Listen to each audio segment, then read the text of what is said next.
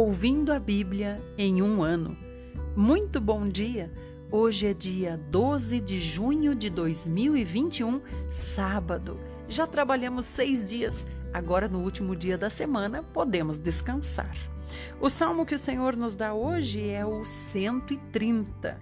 É um cântico e fala assim: Do fundo da minha tristeza, eu clamo ao Senhor. Por favor, Senhor, atenda a minha oração. Preste atenção nos meus insistentes pedidos de misericórdia. Quem seria capaz de escapar da sua ira se o soberano Senhor guardasse contra nós cada um dos nossos pecados? Mas o Senhor nos oferece o perdão para o amarmos e lhe obedecermos sinceramente. É por isso que espero o Senhor agir. Na Sua palavra coloco as minhas esperanças. Eu espero pelo Senhor mais do que as sentinelas pela chegada da manhã. Sim, mais do que as sentinelas pela chegada da manhã. Povo de Israel, faça do Senhor a sua esperança, pois o Senhor é rico em amor fiel. A sua salvação jamais terá fim. Ele mesmo há de livrar o povo de Israel de todas as suas culpas. Agora vamos para Provérbios 17, hoje, versos 2 e 3.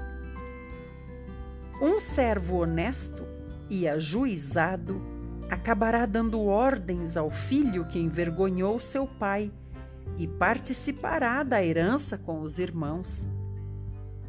O calor e o fogo purificam a prata e o ouro, mas o Senhor prova os corações. Vamos para o livro de Atos, capítulo 8, a partir do verso 14.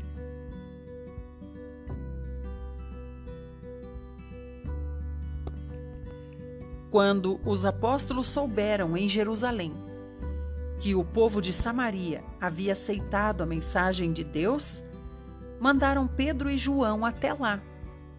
Logo que eles chegaram, começaram a orar para que esses novos irmãos recebessem o Espírito Santo, pois até então ele não tinha descido sobre nenhum deles, porque somente tinham recebido o batismo no nome do Senhor Jesus. Então Pedro e João puseram as mãos sobre eles e receberam o Espírito Santo. Quando Simão viu que o Espírito Santo era dado quando os apóstolos punham as mãos sobre a cabeça das pessoas, ofereceu dinheiro para comprar esse poder. Simão disse: Permitam que eu também tenha desse poder, para que quando eu puser as mãos sobre as pessoas, elas recebam o Espírito Santo. Mas Pedro respondeu: Que o seu dinheiro morra com você, por pensar que o dom de Deus pode ser comprado com dinheiro. Você não pode ter parte nenhuma nesse ministério, porque o seu coração não é honesto diante de Deus. Arrependa-se dessa grande maldade e ore ao Senhor pedindo que o Senhor perdoe os seus maus pensamentos, pois eu posso ver que há grande amargura e tendência ao pecado no seu coração. Orem por mim ao Senhor, exclamou Simão, para que essas coisas terríveis não me aconteçam. Depois de pregar e dar testemunho em Samaria, Pedro e João voltaram a Jerusalém parando em diversas aldeias samaritanas pelo caminho para pregar a boa nova. Mas quanto a Filipe, um anjo do Senhor disse para ele: Vá para o sul, para a estrada que leva de Jerusalém ao deserto de Gaza. Ele fez assim, e lá estava descendo pela estrada um eunuco, tesoureiro da Etiópia um oficial de grande autoridade sob as ordens da rainha Candace. Ele tinha ido a Jerusalém adorar a Deus. Agora estava voltando na sua carruagem, lendo em voz alta o livro do profeta Isaías. E o Espírito Santo disse a Filipe: Avance e acompanhe a carruagem. Filipe correu, ouviu o que ele estava lendo do profeta Isaías e perguntou para ele: O senhor entende o que está lendo? Ele respondeu: Como posso entender se não há ninguém para me explicar? E ele convidou Filipe a subir na carruagem e a sentar-se ao seu lado. O trecho das Escrituras que o eunuco estava lendo era este: Ele foi levado como uma ovelha para o matadouro, e como um cordeiro quieto e mudo diante dos tosqueadores, ele não abriu a boca. Na sua humilhação, negaram justiça a ele. E quem pode falar dos seus descendentes? Pois a vida dele foi tirada da terra. O eunuco perguntou a Filipe: Diga-me, por favor, de quem o profeta estava falando? A respeito de si mesmo ou de outra pessoa? Então Filipe começou com esta mesma passagem da Escritura e explicou a ele a boa nova da salvação de Jesus. Enquanto viajavam, chegaram a um lugar onde havia água, e o eunuco disse: Veja, aqui tem água. Por que eu não posso ser batizado? O Senhor pode, respondeu Filipe, se o Senhor crê de todo o seu coração. E o eunuco respondeu: Eu creio que Jesus Cristo é o Filho de Deus. Ele parou o carro, os dois desceram para dentro da água e Filipe o batizou. E quando saíram da água, o Espírito do Senhor levou Filipe para outro lugar e o eunuco não o viu mais. Porém, continuou o seu caminho com alegria. Enquanto isso, Filipe apareceu em Azoto, pregou a boa nova ali e em cada cidade pelo caminho, à medida que ia para Cesareia. Vamos para o próximo áudio, quando leremos primeiro livro de Reis.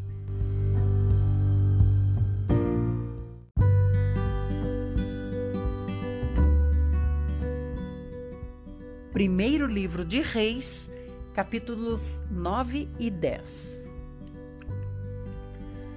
Quando Salomão havia terminado a construção do templo do Senhor, do palácio e tudo o mais que tinha planejado construir, o Senhor apareceu a ele pela segunda vez, como tinha aparecido na primeira vez em Gibeon, e disse para Salomão: Ouvi a oração e as súplicas que você fez a mim. Tornei sagrado este templo que você construiu, para que aqui habite o meu nome para sempre. Estarei sempre vigiando este templo e me alegrando nele.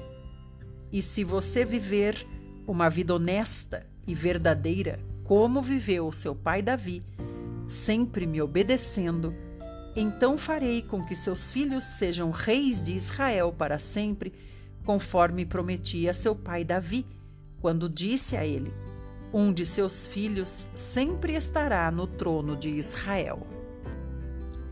Contudo, se você ou seus filhos se afastarem de mim e adorarem outros deuses e não obedecerem às minhas leis, então tirarei o povo de Israel desta terra que lhe dei. Lançarei para longe este templo que tornei sagrado para o meu nome, e lançarei essa gente para longe da minha vista. Israel se tornará um objeto de zombaria e desprezo entre as nações. Este templo, que é tão imponente, se tornará um montão de ruínas, e todos os que passarem perto dele vão ficar espantados e perguntarão: Por que o Senhor fez uma coisa dessas com esta terra e este templo? E a resposta será: O povo de Israel abandonou o Senhor, o seu Deus, que os tirou da terra do Egito, e em lugar do Deus verdadeiro, se apegaram a outros deuses. É por isso que o Senhor trouxe este mal sobre eles. Ao fim dos 20 anos, durante os quais Salomão construiu o templo do Senhor e o palácio, ele deu 20 cidades da terra da Galiléia a Irão, rei de Tiro, como pagamento por toda a madeira de cedro e de pinho, e pelo ouro que ele havia fornecido para a construção do palácio e do templo. Mas quando Irão veio de Tiro para ver as cidades que Salomão lhe dera, não ficou contente com elas. Que espécie de negócio é este, meu irmão? perguntou. Estas cidades não valem nada? E até hoje elas ainda são conhecidas como Cabul? Pois o ouro que Irão havia mandado para Salomão totalizou 4.200 quilos.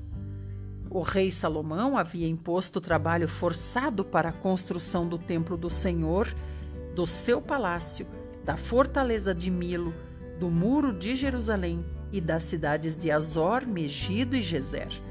Gezer era a cidade que o rei do Egito havia atacado e conquistado, matando os cananeus que ali viviam, e deu a cidade à sua filha como presente quando ela se casou com Salomão.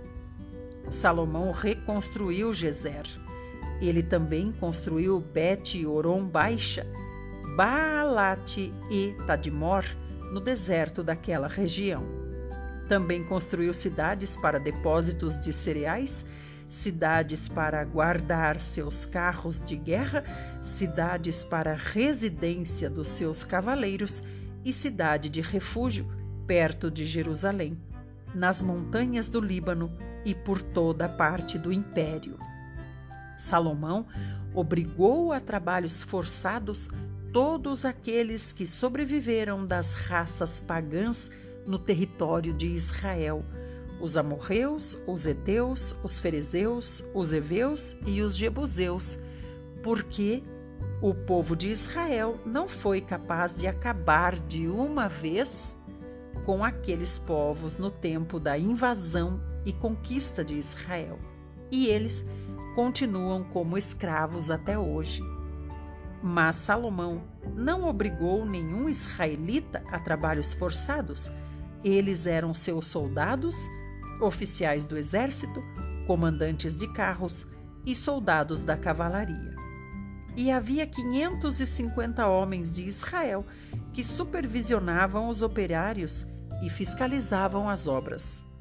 O rei Salomão fez a mudança da filha do faraó da cidade de Davi, o antigo setor de Jerusalém, para a nova residência que ele havia construído para ela no palácio.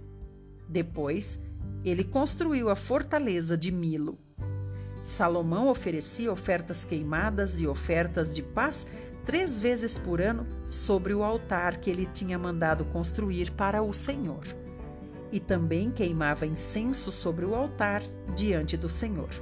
Assim, Salomão terminou a construção do templo. O rei Salomão tinha um pátio para a construção de navios em Ezion-Geber, que fica perto de Elate, às margens do Mar Vermelho, na terra de Edom, onde construiu uma frota de navios. O rei Irão enviou por navio marinheiros competentes e experientes para acompanhar as tripulações dos navios de Salomão. Eles estavam acostumados a viajar para Ofir e dali trouxeram 14.700 quilos de ouro para o rei Salomão.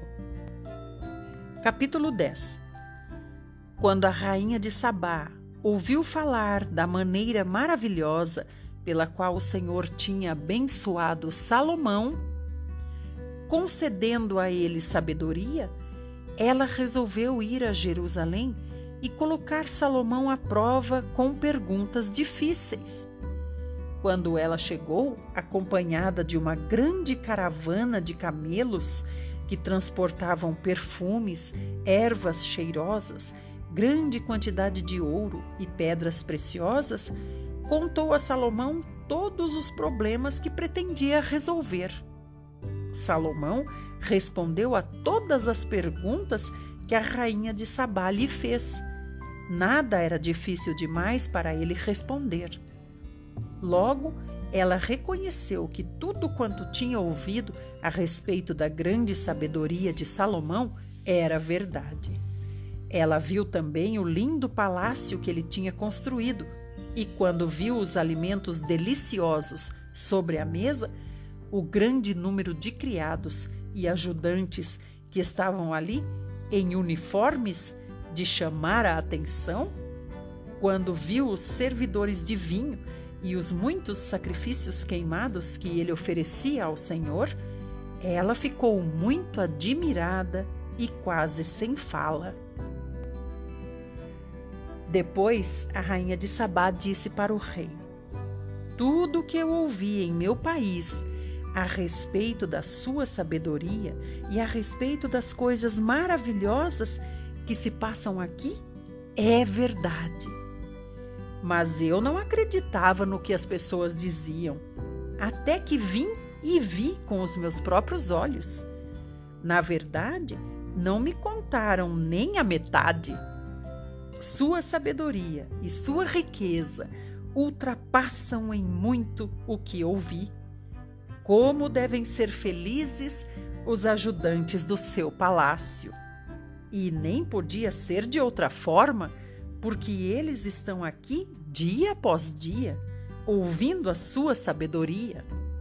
Bendito seja o Senhor, o seu Deus, que escolheu você e o colocou no trono de Israel por causa do amor eterno do Senhor para com Israel, ele o fez rei Salomão. E você governa o povo com justiça e bondade. Então, a rainha de Sabá deu de presente ao rei 4.200 quilos de ouro e uma enorme quantidade de perfumes e pedras preciosas. Na verdade, foi o maior presente de perfumes que o rei Salomão tinha recebido até aquela data.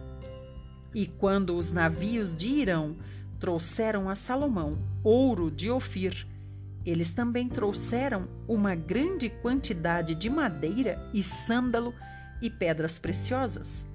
Salomão usou a madeira de sândalo para fazer colunas para o templo e para o palácio e também para fazer liras e harpas para os músicos. Nunca antes nem depois se viu tal suprimento de madeira tão linda. Em troca dos presentes recebidos da rainha de Sabá, Salomão deu a ela tudo quanto ela pediu, além dos presentes que ele já havia planejado dar para a rainha de Sabá. Depois, ela e os seus ajudantes voltaram ao seu país. Cada ano, Salomão recebia quase 23.300 quilos de ouro, além dos impostos sobre vendas e lucros do comércio com os reis da Arábia e dos administradores dos vários distritos do país. Salomão fez 200 escudos de ouro batido o ouro empregado em cada escudo foi de 3,6 kg. Ele também fez 300 escudos menores de ouro, usando 1,8 kg em cada escudo. E o rei os guardou em seu palácio, no palácio da floresta do Líbano. Também mandou fazer um enorme trono de marfim e revestiu o trono com ouro puro. O trono tinha seis degraus e o encosto era arredondado. Em cada lado havia braços e dois leões em pé junto a cada braço. Também havia dois leões em cada degrau, num total de doze leões. Em todo o mundo não havia outro trono igual a esse. Todas as taças do rei Salomão eram de ouro maciço, e no palácio da floresta do Líbano os talheres e os pratos eram feitos de ouro maciço. Não se usava a prata, porque ela era considerada de muito valor, porque ela não tinha muito valor nos dias de Salomão. Os navios mercantes do rei Salomão trabalhavam em sociedade com os navios de carga do rei Irão. E uma vez em cada três anos chegava aos portos de Israel um grande carregamento de ouro, prata, marfim, bugios e pavões. O rei Salomão era o mais rico e o mais sábio de todos os reis da terra. Homens importantes de muitos países vinham falar com Salomão e ouvir a sabedoria que Deus tinha dado a Salomão. Eles traziam para Salomão presentes, objetos de prata, objetos de ouro, tecidos muito lindos, perfume de mirra, armas, especiarias, cavalos e mulas. Salomão ajuntou 1.400 carros de guerra e 12 mil cavalos, dos quais mantinha uma parte em diversas cidades e a outra parte perto dele em Jerusalém. Naqueles dias, a prata era tão comum como as pedras em Jerusalém, e o cedro não tinha maior valor do que a madeira da figueira brava de Cefelá. Os cavalos que Salomão possuía foram importados do Egito e da Cilícia, onde os seus representantes compravam por bom preço. Um carro egípcio importado custava 7 quilos e 200 gramas de prata e os cavalos valiam 1 quilo e 800 gramas cada um. Muitos desses cavalos depois eram exportados aos reis dos Eteus e aos reis da Síria. Muito obrigada por estar conosco. Se você ouvir todos os dias todos os áudios, em um ano você terá ouvido toda a Bíblia. Agora quero lhe fazer um convite para algo muito importante. Todos os dias às seis e meia da manhã, nós estamos no YouTube gravando esses áudios e comentando essas passagens. Não apenas eu, mas todos os irmãos que estão conosco no chat. Venha você também, seis e meia da manhã, no YouTube e Delma Ferreira com H. Até mais!